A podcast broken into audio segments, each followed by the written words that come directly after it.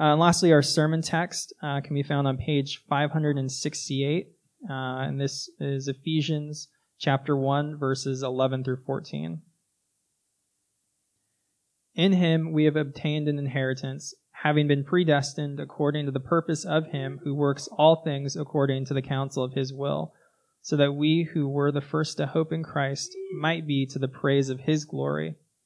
In him you also, when you heard the word of truth, the gospel of your salvation, and believed in him, were sealed with the promised Holy Spirit, who is a guarantee of our inheritance until we acquire possession of it to the praise of his glory. Okay, well, today we are looking at what I think is probably one of the most complex passages that we've had to preach on in a little while. Uh, there are just tons of layers here. There's layers within layers, uh, tons of theology and content. Um, but I think the best way to sum up what you find in these verses is what is God's plan and what is God's purpose in his plan? What is God's plan and what is the purpose in his plan? And if that's not a question on your mind, then I envy you. Because it's a question I can hardly avoid asking these days. God, what are you doing? Are you aware what's happening here? Is this a part of your plan? What, what's going on? Or maybe you don't phrase it that way. Maybe that's not exactly the words that are in your mind. But uh, I think we're all wondering why has God allowed today? Why has God allowed today to take place when we have the pressures of, of bills coming due or, or dreams that seem like they're being blocked? When we're dealing with our, our weakening bodies, our weak knees, and our, our foggy minds, do you ever just stop and wonder, why is it still going? Why has God allowed today, and what am I supposed to do in the meantime? How am I supposed to live this life? Well, I think Paul, in these few lines, is answering that big question. Paul is trying to show us what God's plan is and what his purpose is in it. And so that's where we're going to go this morning. I want us to look at first the mysterious working of God. And then secondly, I want us to see the purpose behind his workings. So let's jump right into it. Um, I told you guys last week as we were preaching through this that verse 3 through verse 14 in Ephesians and if you don't have your Bibles, go ahead and open them up. We're going to be looking at them. We're going to look at these verses. Um, verses 3 through 14 make up two paragraphs in your English Bibles, but they're really only one sentence in the Greek. And the focus of that sentence, the point that everything is flowing out of, is verse 10, where it says, He has revealed this plan for the fullness of time to unite all things in Him, things in heaven and things on earth. This whole sentence is about God's intention to unite all things in Christ. So that's what Paul's going to unpack for us in these verses that we're looking at today, verses 11 through 14. He is showing us how right now God is at work uniting all things in Christ. And specifically, he shows us that he is doing that through a sovereign gathering, a sealing power, and a surprising path. Okay? A sovereign gathering, a sealing power, and a surprising path. And uh, let's just look at those things in this verse. Verse 11, it tells us, In him we were obtained as an inheritance. Now, if you're looking at your Bibles, you might notice that's not what it said. In the ESV, it actually reads, In him we have obtained an inheritance. Uh, but as I've looked at it this week, as I've looked at scholars who know a lot more than I know, almost everyone agrees that the ESV doesn't quite translate that right. Instead, the, another popular American translation, the New International Version, does it a little better. It says uh, that we were chosen in Him. What it really means is, is what I said. In Him, we were obtained as an inheritance. So the sentence is, we were obtained as an inheritance, having been predestined according to the purpose of him who works all things according to the counsel of his will. That means the idea that Paul is starting off with in this verse is that God has gathered a people in to himself. That he has claimed a group of people on earth as his own. And that's not new language. That's not something that Paul made up in Ephesians. That's what we just read in our Old Testament reading. It's very common. It's this thread that we find all over scripture in Exodus where God says, you will be my treasured possession. He says in Deuteronomy, the Lord's portion is his people. Jacob is his heritage. So why does that matter? Why is it important that I had to bring out that little uh, grammatical change? Well, it's because of this theme that we're trying to talk about all spring and all summer. That Ephesians is a book that wants to shatter our cultural idols.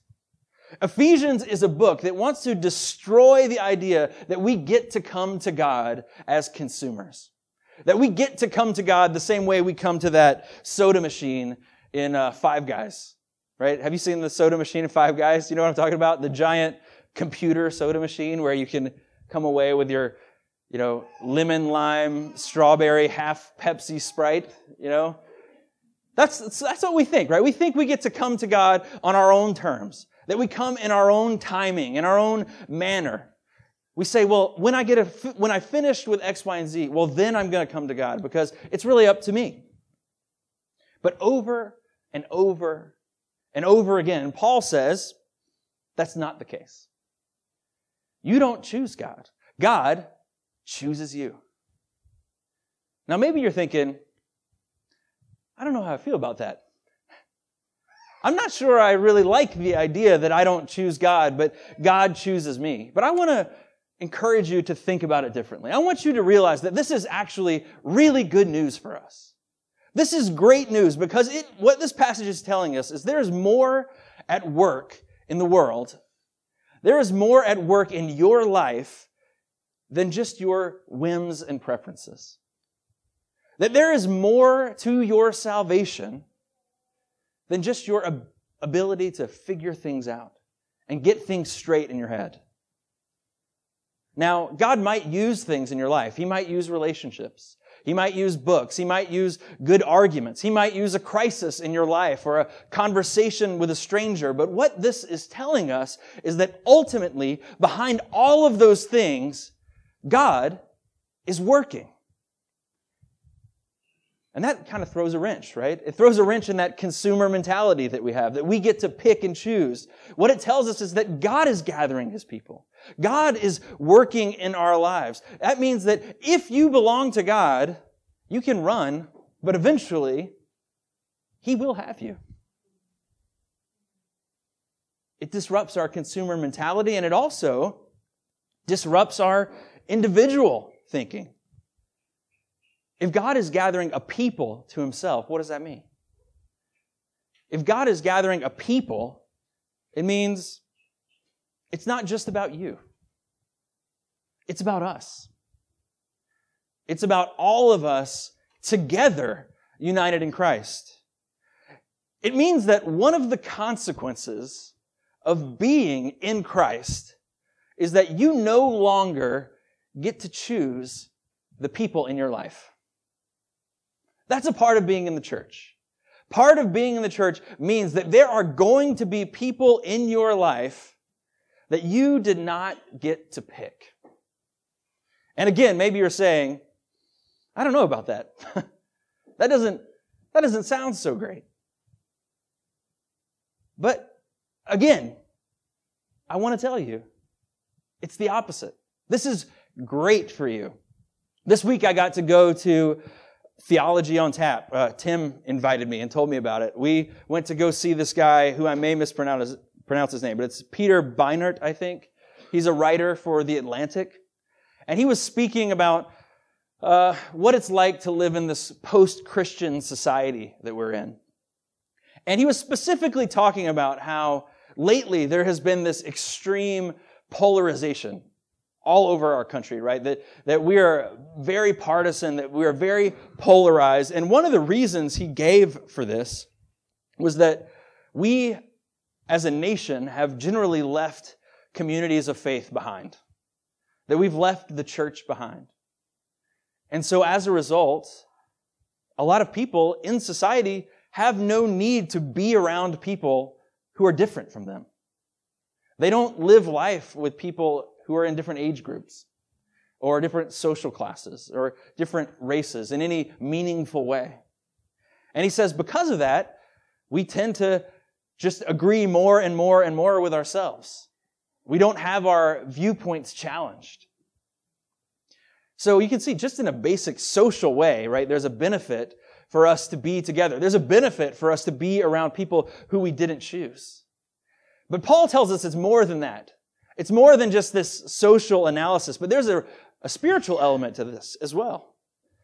There is a, a great need for spiritual interconnectedness in your life. In Romans, he says, We, though many, are one body in Christ. And individually, we are members of one another. In other words, what he's saying is, without each other, we cannot see the body of Christ. Without being connected to one another spiritually, we can't see Jesus clearly. So that's the first thing Paul's trying to communicate here. He's saying that, that God is at work and he is uniting all people to himself. He is doing this sovereign work of gathering people and he has claimed those people as his inheritance. He said, these people are mine.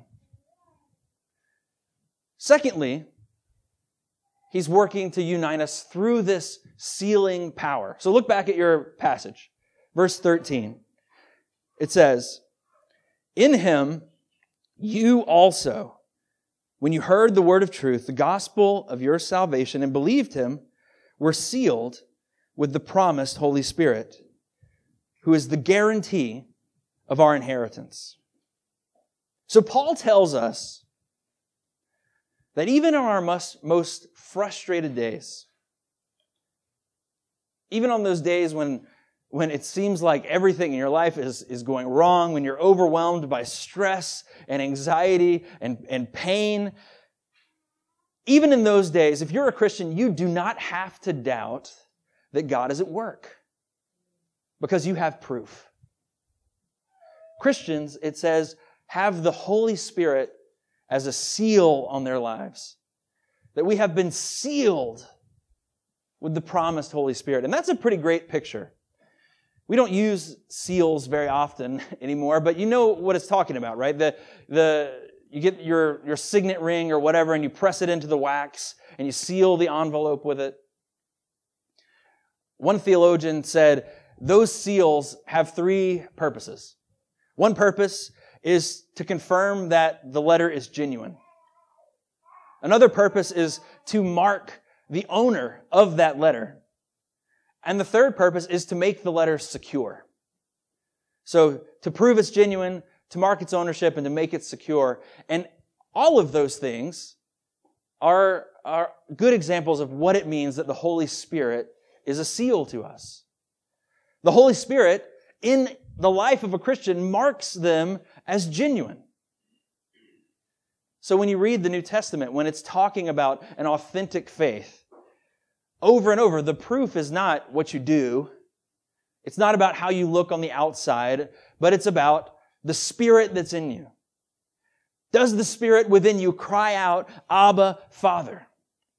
That is the, the proof of your genuine faith. But secondly, the spirit is the mark that we belong to God. It shows who our owner is. The Spirit, the Holy Spirit, He is the one who sets us apart and makes us distinct. Now, sometimes the Holy Spirit makes us distinct in ways that are admirable, in ways that the world likes to see. Maybe uh, they see how we're sacrificial. They see how we care about our neighbors, how we love one another. But also, the Holy Spirit makes us distinct in ways that some that often they're not so admirable to society that we choose to follow and obey God in the face and in opposition to our culture.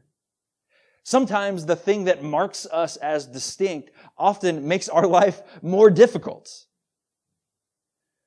But the point is, when the Spirit is your seal, He marks you as someone who belongs to God and the world can tell. And thirdly, the Spirit makes us secure. That's what Paul wants us to see here, right? That we were sealed and the, the Holy Spirit is the guarantee of our inheritance. Another word for that would be a down payment. He is the deposit of our inheritance. I know our, our situation here. I know we don't have a ton of homeowners in this community, but if you've ever been uh, in a position to, to, to purchase a home, uh, you know that you set down a down payment. And here, I think it's, you know, in the city, you can do like 1% or 2% of the price of the house, which is really, you know, not nearly as much as houses cost in our neighborhood. But you put down that 1%, and then you own the house. You get to move in. It's considered yours. The Holy Spirit is called our down payment. That the Holy Spirit in our life is proof that we belong to God and a promise that He, in fact, will completely redeem us. So, Christians in this room, what would it be like if you took that seriously? How would your life be different if you believed that the presence of the Spirit in your life was a guarantee of your inheritance? How would the problems you're facing today, whatever that pressure is that's in the back of your mind right now, how would it be different if you knew without a doubt that a thousand years from now you would be standing in the presence of the living God? And those things would be a distant memory. Well, the Spirit assures us of that today. Well, maybe you're wondering, well, how do I know? Maybe I'm not sure if I should be sure. How do I know if I have the Spirit? How can I tell if that's something that's happened in my life? You know, that's a fair question to ask. There's, there's some bad teaching about this. In fact, there's some like downright crazy teaching about what the Holy Spirit is supposed to do for you. You know, there's people that tell you when you receive the Holy Spirit, you get magical powers or you know you're like luke cage right? Snakes can't bite you your skin can't be penetrated you're you know there's this expectation of superpowers. But that's not that's not a biblical concept. What the bible says what jesus says is when the holy spirit comes he is going to do he's going to convict the world concerning sin and righteousness and judgment that the Holy Spirit's main purpose in our lives is to convict the world concerning sin and righteousness and judgment. So that means that if you are in the place where you can say that you are a sinner and that Jesus is your only hope for salvation, if you live a life where you find yourself continually repenting of your sin and looking to Jesus for your salvation, then that means God has gathered you. That means that the Holy Spirit has powerfully sealed you. That means that God is working in your life right now at this very moment. And in, at this very moment, He is continuing to work in our church and in this city, uniting all things in Him. By a sovereign gathering, by His sealing power. But that's not all. There's a third thing here. This third little piece that I don't want us to miss. Paul wants us to recognize that God is also taking a surprising path as he does this work. This one's a little bit more hidden, but it's obvious once you, once you see it. Pick up your Bibles one more time. Look in verse 11. It says, In him we have obtained. And then if you skip down to verse 13, it says, In him you also, when you heard. So Paul is making this distinction between two groups of people here. He's talking about we, him and some other people. And then he's talking about you guys, which is us, the people who will receive the letter. In him we've obtained, and he's talking about the gathering and all of this stuff. And then he says, in him you. Well, what he's talking about is his status as a Jewish believer. He's saying that, that in him we have been gathered. And that's, like I said, from the Old Testament, that God has set apart this, the people of, of Israel, right? The Lord's portion is his people. It says Jacob is his inheritance. So he's, he's saying that, that the, the Jewish people have this, had this special place in the story of God's salvation. But, and if he stopped there, you know, just be bragging. just want to let you guys know this happened. No, he, but he goes on and he says, no, we also, he says, you also have received. In that little bit, Paul is hinting at this much bigger theme that we're going to get into as we study Ephesians. Uh, we'll get into it a lot in chapter 2 and even more in chapter 3, but he's getting into this idea that he calls the mystery of Christ. That first it was only just us, but now it's, it's everybody. He says it's the mystery of Christ that was not made known to the sons of men in other generations. This is Ephesians 3. Something that's been hidden. This mystery is this surprising way that God has started uniting people to himself. The mystery is this surprising path that God's decided to take. And what is it? He says, chapter 3, verse 6, the mystery is that the Gentiles are fellow heirs, members of the same body, and partakers of the promise in Christ Jesus through the gospel. Now, I told us I told you that Ephesians is a letter that's trying to bust up all our idols. It's trying to tell us that we can't come to the church as consumers. And we can't come to the church with our individualism anymore. Well, he's also attacking one of our main idols in this culture. One of our main idols in, in the church, especially the church in America, he's attacking the idol of racism. God tells us Paul tells us here that God is making all things one in Him. And the most powerful earthly evidence of this is that He has broken this great cultural and racial barrier down. That there is no longer a boundary between Jew and Gentile. And we're going to talk about this a lot more. Like I said, we're going to preach a couple entire sermons on this. But for now, I just want to bring it up. I just want you to see that it's here. I want to bring up the fact that, that the church in the United States is very much a captive to racism. We are captive to the racism that pervades every level of our culture, all the structures of our society. On the back of our bulletins every week, it lays out the mission of our congregation. And it says we want to see people reconciled to God and to one another through the power of the gospel. But as I've sat in these verses this week, and as I've thought about our church, I just recognize we have a long way to go before that really happens.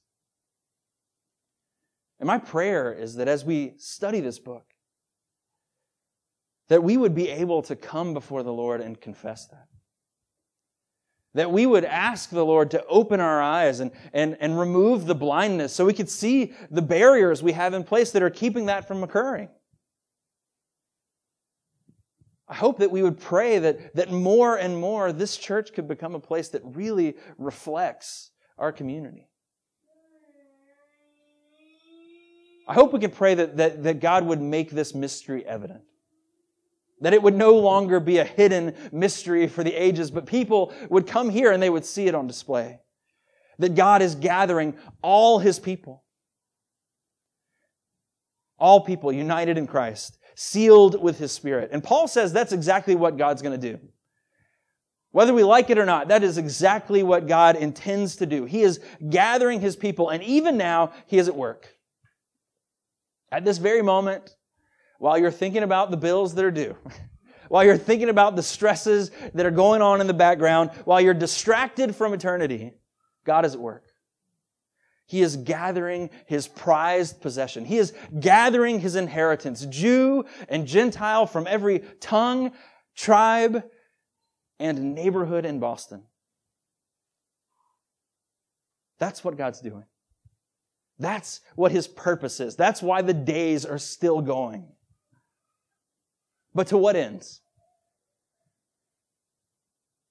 Why is he doing the work? Why is he gathering all these people? Well, Paul tells us that too. And this is the last thing I want to bring up.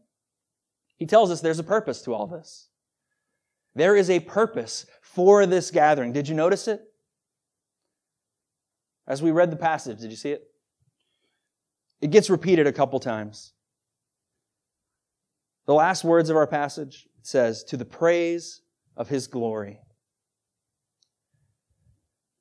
The reason God is gathering us, the reason why He has sealed us, the reason why He has taken this strange path to pull people in from every corner of the world and every part of our neighborhood is so that we can live lives to the praise of His glory.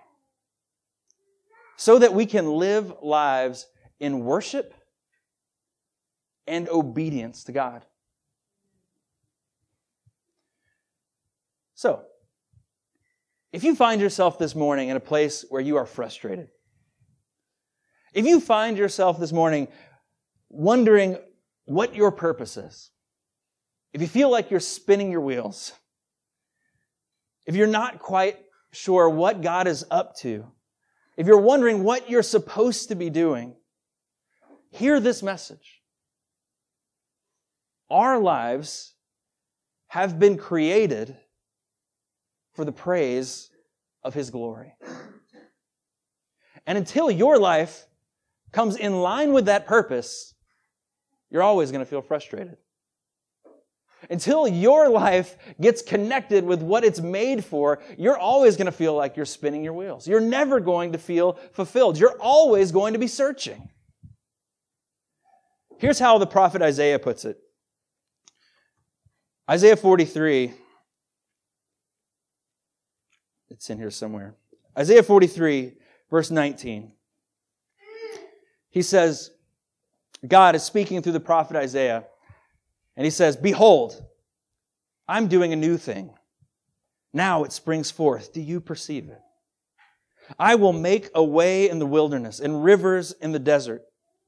The wild beasts will honor me, the jackals and the ostriches, for I will give water in the wilderness, rivers in the desert, to give drink to my chosen people. You hear this? To my chosen people, the people whom I formed for myself, that they might declare my praise. God says He is doing a new thing for these people that He has chosen. These people that he has gathered to himself, that we would declare his praise. But he says it's a new thing. Why, why would God say this is a new thing? That he's gathering these people to himself? Well, it's because there is a basic reality that is at work in this universe that on our own, we can't do this. On our own, we cannot live lives to the praise of God's glory. No matter how hard we try, no matter how much we might like the picture of everybody gathered together as one, no matter how much we might desire unity, Scripture tells us apart from God, we cannot have it. You know, Wake Up the Earth was yesterday. Uh, a bunch of us went. I, I, saw a lot of you there. Um, I love Wake Up the Earth. It's like a big highlight for the year. But it's also probably the ultimate example of this problem we're talking about. That we all want unity. But when we try to have it apart from God, it ends up just being this pale imitation. Right? We get together, we march down the street, we hold hands for a day. But it's just a day. And it's only this deep. Apart from God, we can't have this kind of unity. Scripture tells us we cannot achieve that unity because our division is much bigger than simple cultural differences. Scripture tells us the division is because sin separates us from God and from each other. Sin has, has broken our connections, and there is no way forward. There is no path ahead. There is no road to unity. But God has done a new thing. God has done a new thing. In Isaiah, it says, He has made a path where there was no path. He has put springs of living water in a deserted wasteland. He did something that nobody expected. He came down to earth. And he bore the penalty for all of our sin. He took away the barriers that our sin had caused by dying on the cross. And then he paved a road of righteousness in his blood. Christ, by his sacrifice, gives us his righteousness that we could never earn. And then when we come to him, when we confess our sins, when we believe, what is this talking about? He gives us the Spirit. God gives us His Holy Spirit and enables us to do the thing that we could not do before. To live lives of obedience and worship. God gives us His Spirit so that we can live the life that we were made for. A life to the praise of His glory. When I read this stuff, I'm in awe. When you sit down to really consider it, it, it takes your breath away. And it gives you hope. I, I, I hope it gives you hope. Obedience is hard. It's a battle. Sometimes being faithful to God feels like it's just not worth all the energy. Sometimes it feels like loving people who are different from you loving people that you don't share a lot in common with, sometimes it feels like that's going to kill you. But the gospel tells us the truth is just the opposite. The gospel tells us that as we are gathered together, as we are connected to one another, as we are sealed by the power of the Holy Spirit, we are transformed. And when we get joined to one another, our life, as it stops looking so much like our own preferences, and it starts looking more like God's preferences. It starts looking more like God's community and God's people. As we stop seeing so much of ourselves and start seeing those other people that God has, has brought us into covenant community with, as we start to lose our life, we find it. Let's pray. Father, I am amazed by this stuff. And in some sense, I still don't even get it. I look at these, this union you're trying to bring about in this world, and I, and I don't understand it. But when it comes down to the, to the very lowest level, I know what it means to sit next to someone in this room. I know what it means to, to go to someone's house for dinner.